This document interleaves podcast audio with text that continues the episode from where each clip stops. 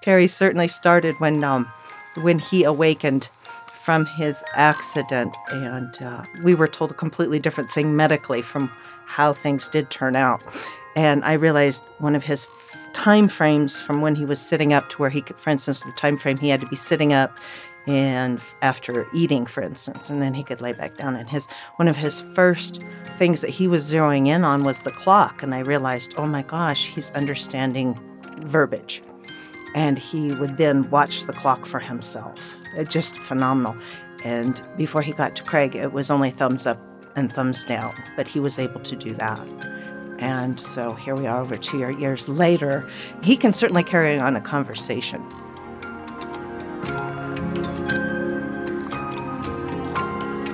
Welcome back to Cadence, the podcast where we explore what music can tell us about the mind. I'm Indre Viscontis. I'm a cognitive neuroscientist and an opera singer, and this is my passion project. This season, we're telling the stories of people whose lives have been immeasurably improved by music. And we're asking the question, can music be medicine?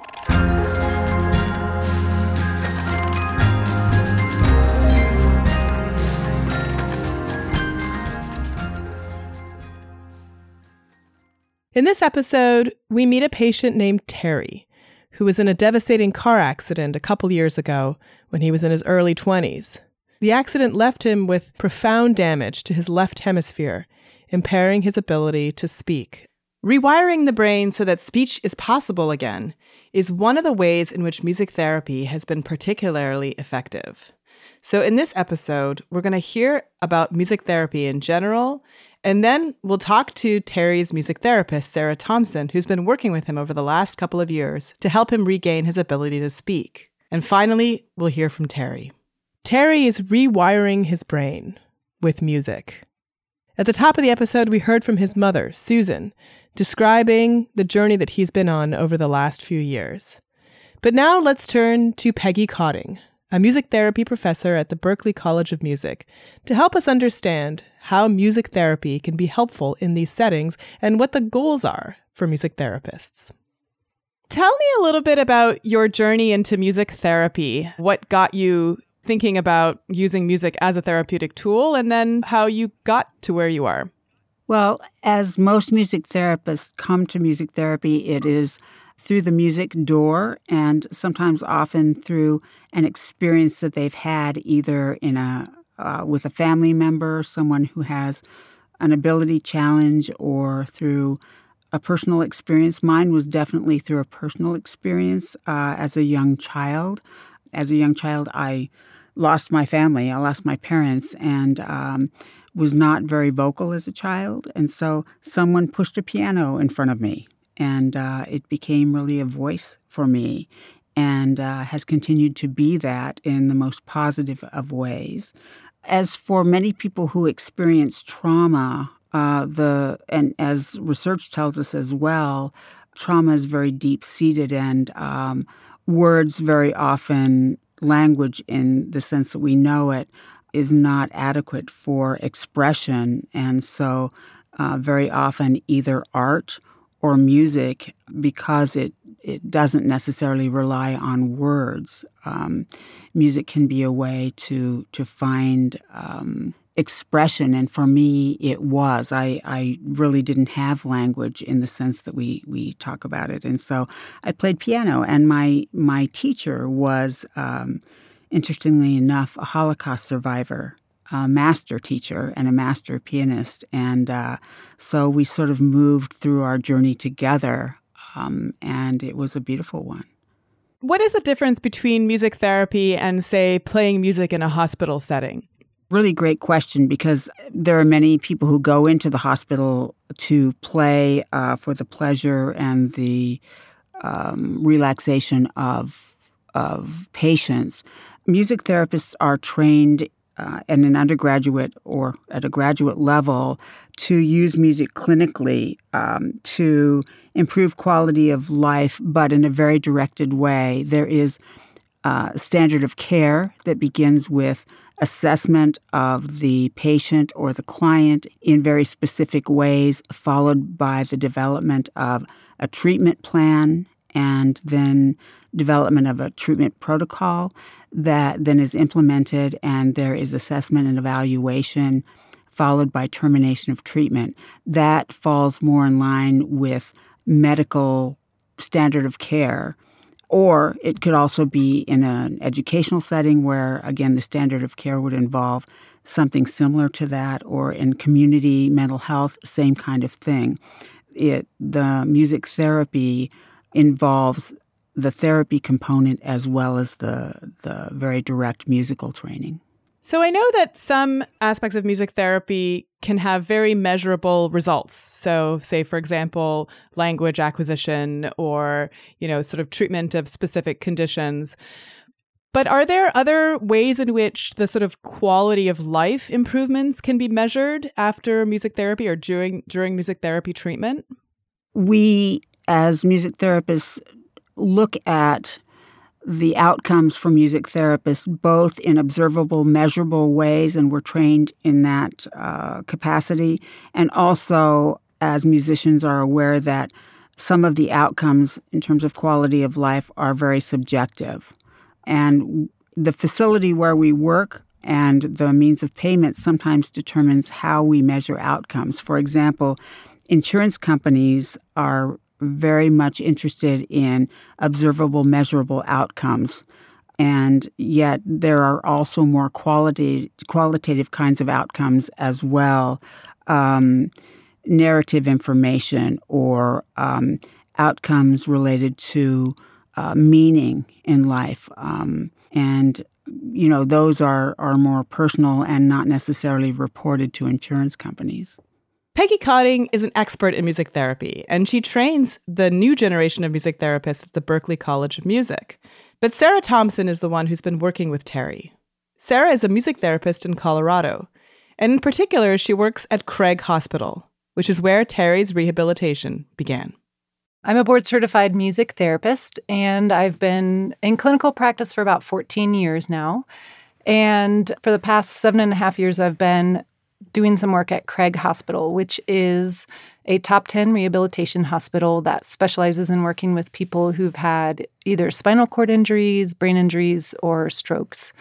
And really my job there is to help patients reach their goals. And that's, I know it sounds very broad, but um, we know a lot about music, and we know that there's certain things that music can be really helpful with. So I might be helping someone to rehabilitate their walking. I might be helping a musician with a spinal cord injury figure out how they can return to playing their instrument after getting a spinal cord injury. I might be trying to help someone regain their ability to speak. So there's just a wide range of things that I'm working on, but music is the therapeutic medium. Remember that Terry has a problem producing words, especially if he's a little bit nervous. But that doesn't mean that the rest of his cognitive abilities are as impaired as it seems. He can understand and he can interact. And in fact, if you were with him in a room, you would notice just how active his brain is. Here's Sarah talking to Terry about things he used to do before his accident. Terry, were you working?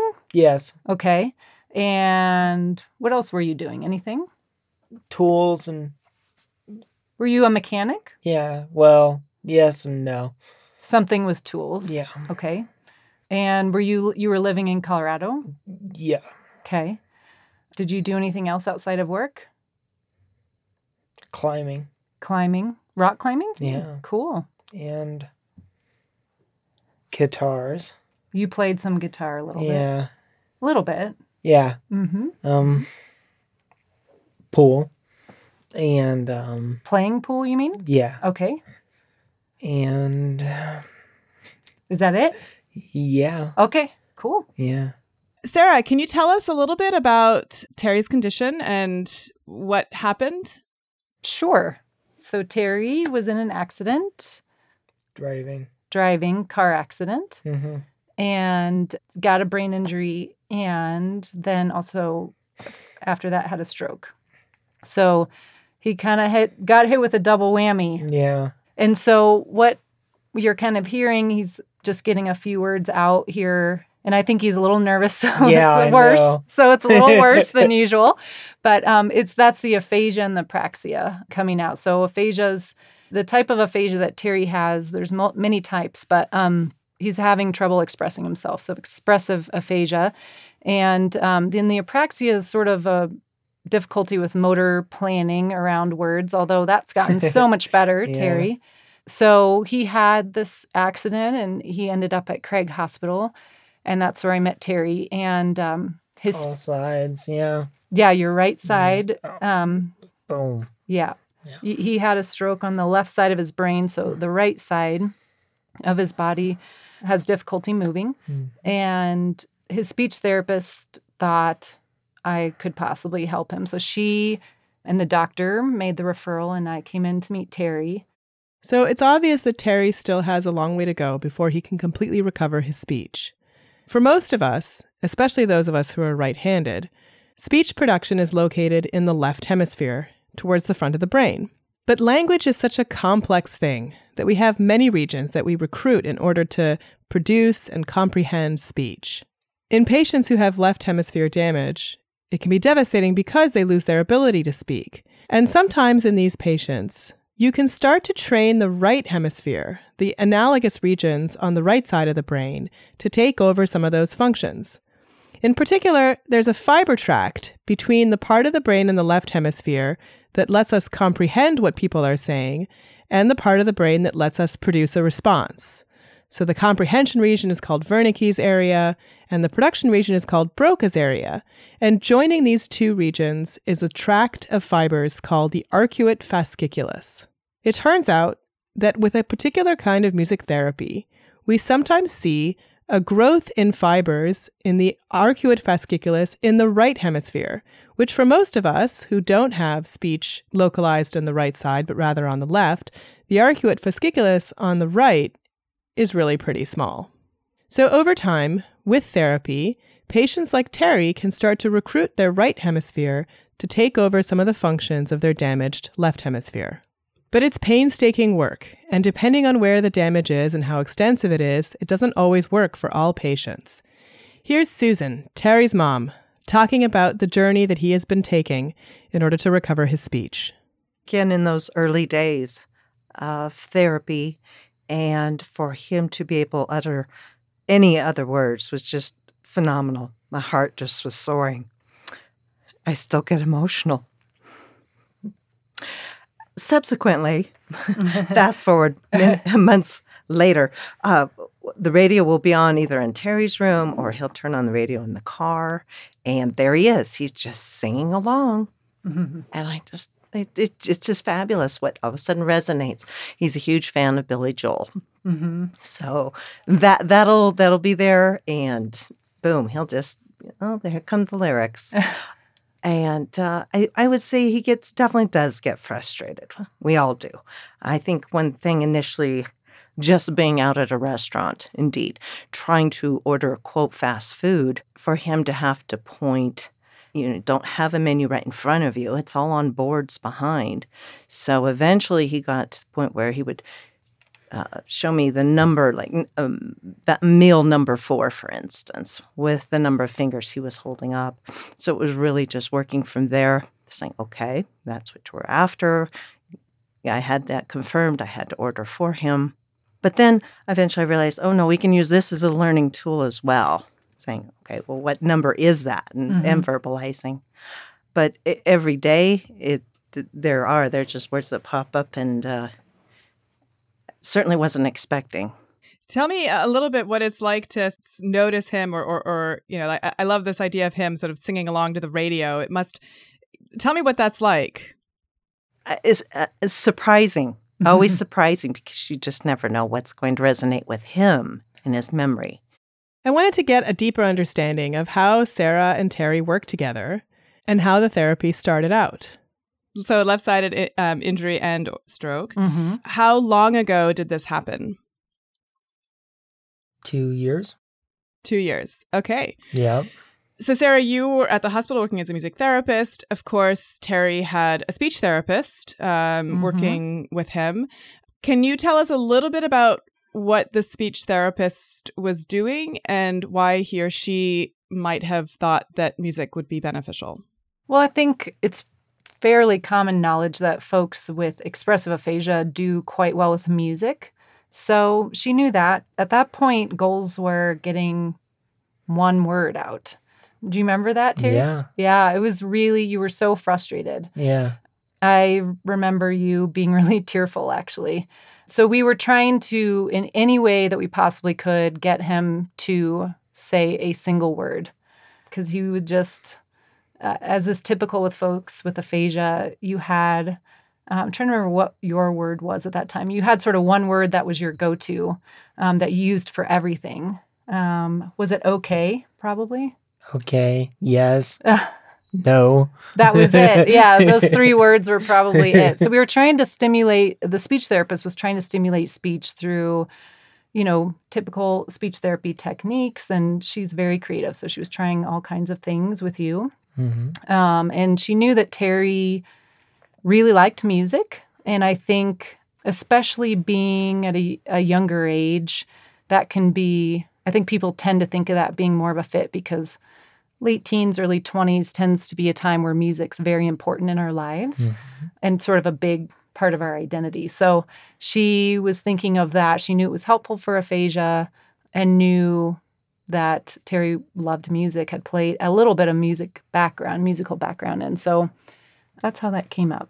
You know, Terry, something that I've always wondered about in individuals who have this kind of expressive aphasia, you are obviously aware that there is something that um, you want to do, but, you know, you can't. And yeah. even if you only have a few words, you know, did you try to use those words to express meaning beyond them? Um, I mean, I'm kind of thinking sometimes of how the character Hodor in Game of Thrones, if you're familiar with that show, is shown to, he also only has one word and he uses the hit that word. It turns out it's the name that that they've given him as uh, and that's right. why they call him Hodor.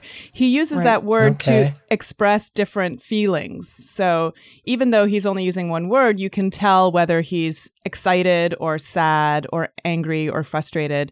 Did you ever find yourself using those words in a way to express some kind of emotion that goes beyond just what the word means? Yes. All types of them. Um, the other thing you would say, Terry, I'm remembering is, oh, man. yeah. yeah. And so it could oh, be, man. oh, man, or oh, man. Oh, man. They're all different ways of yeah, saying it. yeah. Uh-huh. Depending on, yeah, Terry is very expressive with his facial expressions and his tone of voice. In music therapy, we really break down music into various elements of music. And depending on the technique that we're using, different elements become more important.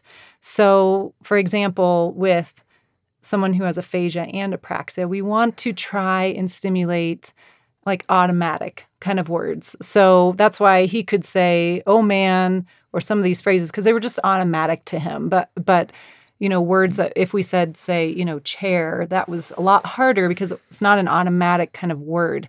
So the way that we would do that through music is that we try and use songs that are overlearned, so that are songs that Terry knows so well that he doesn't even really have to think about it. He just, you know, it's like the song comes on, you're singing to it without realizing it kind of yeah. thing. So for that, the element of familiarity is very, very important. It doesn't really matter what style of music it is, as long as it has words. But the element of familiarity is so important. And so that very first time I met him, I knew that I needed to know, figure out his music preference, right? And the, it's becomes a little tricky when Terry can't tell me all of his music preference. So we did a little bit of, we did some writing. You were doing some reading of single words at that time. So I would write like rock on a whiteboard or, you know, country. And then through his gestures, his facial expressions, he would help kind of put us into a genre of music. And then from there, it was sort of a similar process to narrow down. And we started actually pulling up recordings of music. And um, one that we pulled just to see, you know, trying to figure out what music he liked because he wasn't able to tell us. So we were pulling up recordings of music and we pulled up A C D C. Right? Yeah. And uh, we put that on. And so I kind of sang some of it with you, and I would prompt you at certain times, and you started, uh-huh. that's when you first started to get your first words outside of, you know, yes, Craig, no, yes. and uh, oh man. Do you remember that? Yeah, yeah. And it was, he had a huge grin on his face because I think there's an element of success there, like, yeah. oh, I just accessed words other than the ones I've been stuck on. Am I saying yes. that correctly? Yes. Yeah. So, so A C D C was your first one. Yeah. So some of the words to the song, I think we did, You Shook Me All Night Long. Yeah. Uh-huh. And so, for example, the song would be added, um, You Shook Me All, all night. night Long. And then he would only fill in the last word, long, you know. Um, so we started with the, the nice thing about using music for, for stimulating that automatic speech is, you know, you can start with having someone fill in the last word of the phrase, like all night, long, they fill in long, yes. yeah. And then you kind of back it up from there. Mm. So and then I maybe sang, You Shook Me, and you sang all. All night long. And then he yes. would say all three words, and then we kind of expand it out, and um, it depends on the person. Some people can sing the whole song right off the bat, um, and that can be pretty dramatic, but Um, but if not, you can also kind of back it out that way. So that was a very cool moment. I remember that. So A C D C seemed to work in terms of getting some of your first words out beyond the few that remained to you after the accident. How else did the music therapy progress? We did a couple different things. We did stimulating some of those automatic kind of words through songs. And then we also did melodic intonation therapy. So one of the first phrases we did was, my name, name is Terry. Terry. Mm-hmm. Yes, okay. So with uh, tapping Oof. the left hand and um, singing the phrases that we wanted you to be able to say, yeah. we went through the whole process of doing some of those phrases. Well, let, well let's um, yeah, let's let's pause on that for a second and take a deep dive, because that seems very different from, say, you know, singing a well-learned, you know, uh, like the A C D C song or Happy Birthday, something that you've sung, you know, many, many, many times. That seems like a different process from repeating something that has a melody, but that's novel. H- how do you think Absolutely. that works? Absolutely. Yeah. It is. It is very different. So, and melodic intonation therapy has been around since the nineteen seventies. And I think, wow. yeah, at its core, the basis really is, if I can pull from, you know, music perception research, is that melody tends to come more from the right hemisphere for folks. And so using, putting a melody to words, but there is a, a learning process. There's a whole protocol to melodic intonation therapy, and it is novel learning. And so they don't get it. Um, folks don't typically sing it one hundred percent accurately necessarily the first time, the way that they Yeah. might be more. yeah. You remember that? Yeah. You might be more likely to sing it one hundred words that are in overlearned songs might come out more accurately, but melodic intonation therapy, there is a process where you're modeling for them. And then, especially with folks with apraxia, you want them to watch your mouth because that's very yeah, helpful. Yeah, I know. Yeah.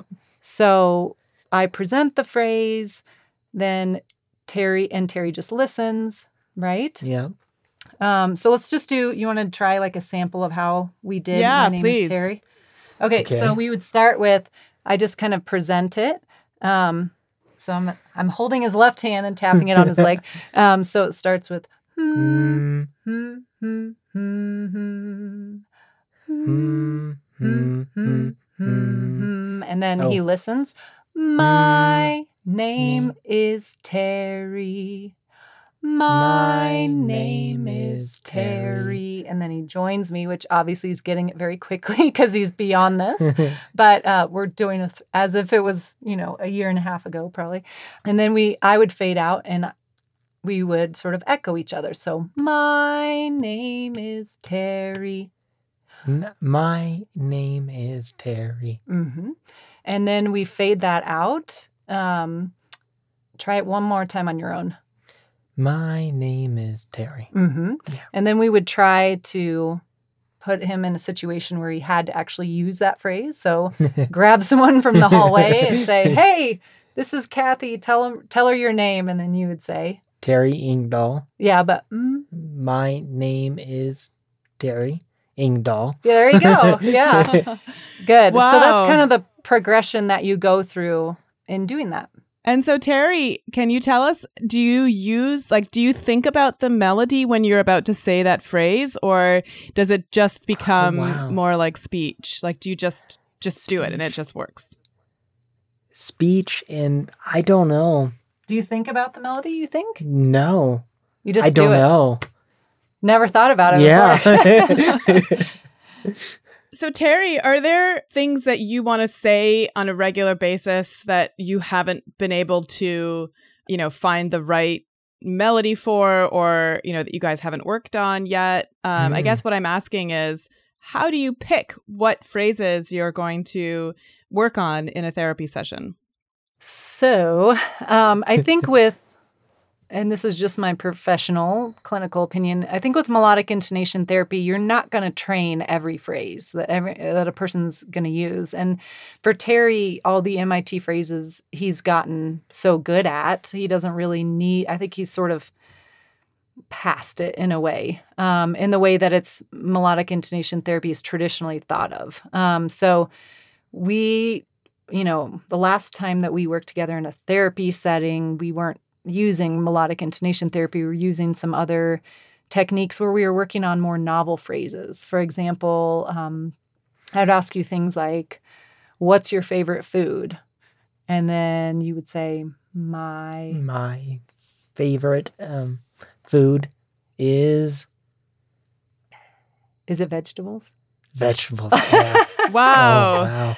You know, kudos to your mother or father, whoever it was that taught you to eat vegetables. His his, his mother's here in the studio. She's got a big smile because since his that was one that's one change from my understanding since his accident is that he now hates sweets and loves vegetables. Wow, so that is fascinating. I mean, yeah. you know, is that is that? Do you think that's related to? I mean, does do things taste different to you now, Terry? Um, is that related? Yeah, yeah, yeah. How can you tell us a little bit about like what does sweet taste like versus vegetables? What what what's different? Vegetables. Um, that's it. That's what you like. Yeah. And you, well, you like like steak, don't you? Or, yeah.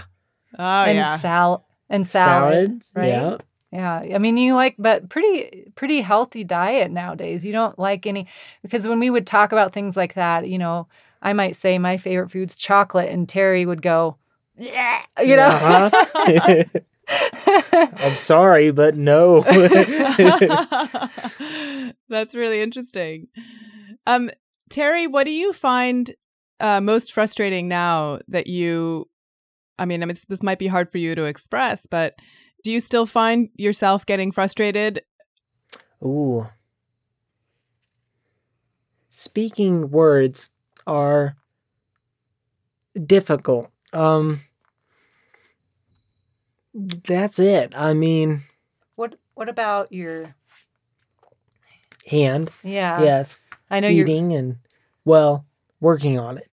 So, Sarah, I wanted to ask you a little bit about, if we can talk just, you know, for a couple minutes about the mechanisms in terms of Terry's injury and sort of the brain regions involved. Are we looking at music therapy as a method by which we can help rewire the brain and, you know, target some of the, you know, neuroplasticity? And or are we looking at, you know, coming to the problem from a different direction? So, for example, uh, maybe language production won't get completely relocated into the right hemisphere, but maybe we can use some aspects of right hemisphere function to get back at, you know, to solve the problem in a different way. Right. So I guess perhaps a little bit of both. So I think initially, one of the things that has driven music therapy techniques, I guess you will, is is looking at situations where non-musical things are damaged, but music somehow tends to remain intact. So your your person with very advanced Alzheimer's, you know, you see this again and again, that they cannot remember the names of the their closest loved ones, but if you start singing a familiar song with them, they can sing every word. And so there's all these, and, and for example, with aphasia, you know, people, there I've had patients who can literally get one word out speaking, but can sing entire songs. And so these situations where music is left. It, music is there. So there's a, an in for us um, to get in and do some work. And we know now, like, for example, with with um, Alzheimer's, that some of the areas of the brain that do musical memory are some of the last to deteriorate with dementia and Alzheimer's. So we know more of the scientific reason why those things happen. For many years prior to all the neuroscience research, it was just anecdotes. Oh, these are cool anecdotes. You know, maybe this is music's a cool thing. And now we understand more about why it happens. And I think in general, for rehabilitation context, we're looking at it from a perspective of using what's there, but creating some neuroplasticity. So, for example, working with Terry, yes, mu- he was able to get some more words out with music, but what we saw happen is that his words, even words we hadn't practiced, started coming out more, more frequently.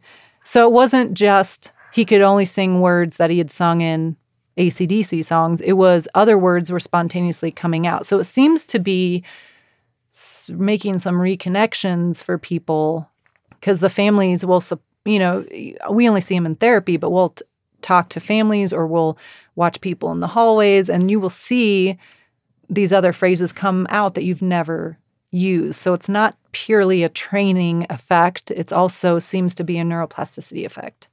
Rhythm is so important for any kind of motor movement, and that can include oral motor movements as well.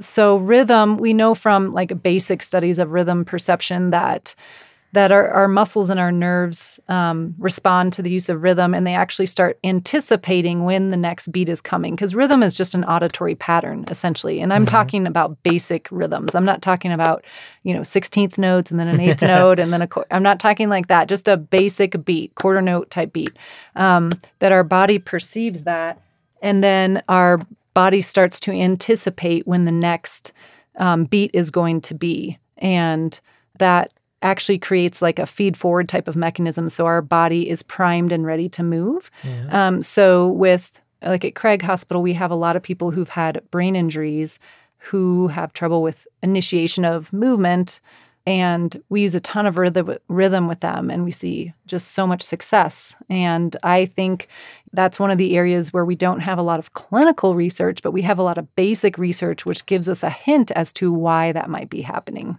I asked Susan what it was like to see her son in such a devastating condition and then slowly, slowly begin to rehabilitate. Because after all, rewiring the brain takes a lot of time and a lot of effort on Terry's part. Terry certainly started when um, when he awakened from his accident, and uh, we were told a completely different thing medically from how things did turn out. And I realized one of his time frames from when he was sitting up to where he could, for instance, the time frame he had to be sitting up and after eating, for instance, and then he could lay back down. And his one of his first things that he was zeroing in on was the clock. And I realized, oh my gosh, he's understanding verbiage. And he would then watch the clock for himself. It just phenomenal. And before he got to Craig, it was only thumbs up and thumbs down, but he was able to do that.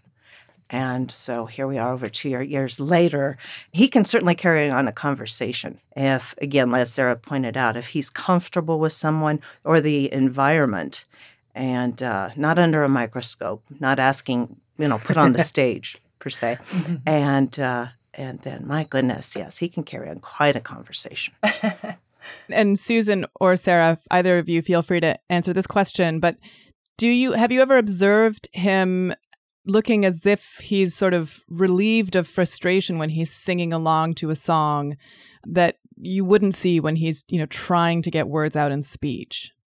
Oh, I, I would definitely say there's always triumph there. He definitely enjoys music in all facets. And if he can sing along, there's great pride in that. One of the things I love about hearing the stories from patients is how much we can all learn about our own behavior from listening to their experiences. And so I wasn't surprised, but I was also delighted when Susan, Terry's mom, schooled me on how I converse with Terry and how I could do it better. Earlier in your dialogue with Terry, you were asking uh, two portions to a question. So with aphasia individuals, you have to be more specific, asking one question at a time and waiting for that response. then you can go to the next question. I would say our common societal dialogue is bam, bam, bam. Mm-hmm. Uh, we will enter three different thoughts or th- three different options within one given statement. With aphasia and apraxia, you have to back way off and only address one issue, one question at a time. Mm-hmm. Like when Terry says yes and no, then you can get a closed-ended question here, you know, and then you kind of find things out that way, one question at a time. Right. You've gotten very good at that, Susan. Practice myself. It's amazing what we learn when we have to, right, Terry? Right. Yes. So can we eavesdrop a little bit into a conversation between you, Susan, and Terry? Can you can you demonstrate what would have been a better way for me to sort of ask him questions? How are you? Talk to your... Oh, gosh. I'm Mom. Fine today. Thank you. How are you today, Terry? Good. Wonderful. He's stretching now, so are yes. you comfortable? Yes. All right. And... Uh, Later on today, we plan to go see some family. Yes. Are you looking forward to that? Yes. Do you remember who we are visiting? Monner. And how is, she, uh, what would that person be to you? Is she an aunt? No. Is she a grandmother? Yes. Yes. So we are going to visit Monner, Monner which is yeah. Terry's nickname for his grandmother. Uh-huh. Mm-hmm. Right. Um... See, we still have uh, what on the agenda today? We still have some therapies to do, don't yeah. we? Yeah. Can you tell me what kind of therapy? What are we doing today? What it's what's going to be? Exercise. Um, okay. Stretch. Stretching. Yeah. Stretching. Exercise and stimulus. Stimulation. Right. Mm-hmm. Right. And um, what about Terry? I wonder if you like to talk about building with Legos? Ah, yes. What, hard. Wh- what yeah. are you doing with that? Um, um, oof. Stuff. I mean, yes. Oh. He he he initially did quite a bit of Lego building sets. Uh-huh. I was it was fascinating to watch him be able to turn page after page after page and do all the correct placement of those bricks. Uh, when he referenced hard, he was explaining he likes the most challenging sets at this yeah. point. Uh, sets that I didn't know existed. I was only familiar with like kid Legos, but there are very, very advanced Lego sets, and you have to read all the instructions. And yeah. Yeah. Yeah. Yeah. Do you have a favorite thing that you've built with Legos? Motorcycles. Oh. Uh, yeah. Darn. Oh, you like... Working on it. That is one of Terry's goals. Is to be able to, perhaps one day, ri- drive, ride a motorcycle again. Yeah. But we also know that's very dangerous. I know. Slow and slow. I know. I I know. Slow. Mm-hmm. Yes. Did your, is, is that how the accident happened? Was it with, when you were on a motorcycle, or was it in a car? No. It was in a car. Car. Yeah. Yes, he was driving a car. Mm-hmm. And uh, yes, it was a left a frontal a lobe uh, brain injury, and then subsequently a severe left hemispheric stroke. Mm-hmm. Terry and I had talked about um, possibly singing a song. Oh, okay. Um, yeah. Together, just to give you a sense of um, this is sort of a, a replay, if you will, about a year ago. Um, We, a little over a year ago, we um, were asked to sing for like a fundraising event, and they asked us to sing the national anthem. And um, if you've worked for, especially for people who knew Terry and worked with him at the phase where he couldn't get one word out and was really tearful, and um, it was just so cool to see him do that, because that's actually a very difficult song to sing. Yeah. It has not only musically, but then it has some um, tricky words in there. So we had talked about maybe doing some of that for you. Okay. Yeah, please. Does that work for you? Sounds okay. Great. Hum, hum, hum. Hum, hum, hum. He's warming up. I'm going to move my microphone a little bit away. So let's start. Oh, say can you see by the dawn's early light What so proudly we hailed at the twilight's last gleaming, whose broad stripes and bright stars through the perilous fight, o'er the ramparts we watched, were so gallantly streaming, and the rocket's red glare, the bombs bursting in air, gave proof through the night that our flag was still there. Oh, say does that star-spangled banner yet wave o'er the land of the free and the home of the brave. Way to go, Terry.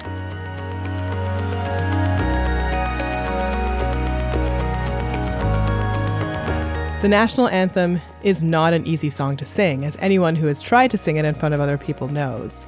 And it is remarkable how much of the ability to sing Terry has retained, even as his speech has been devastated.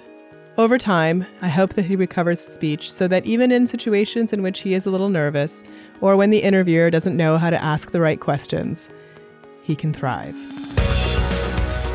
Thank you for joining me for this episode of Cadence. You can find us online at theensembleproject.com slash cadence, at Facebook slash cadence podcast, and on Twitter at cadence podcast.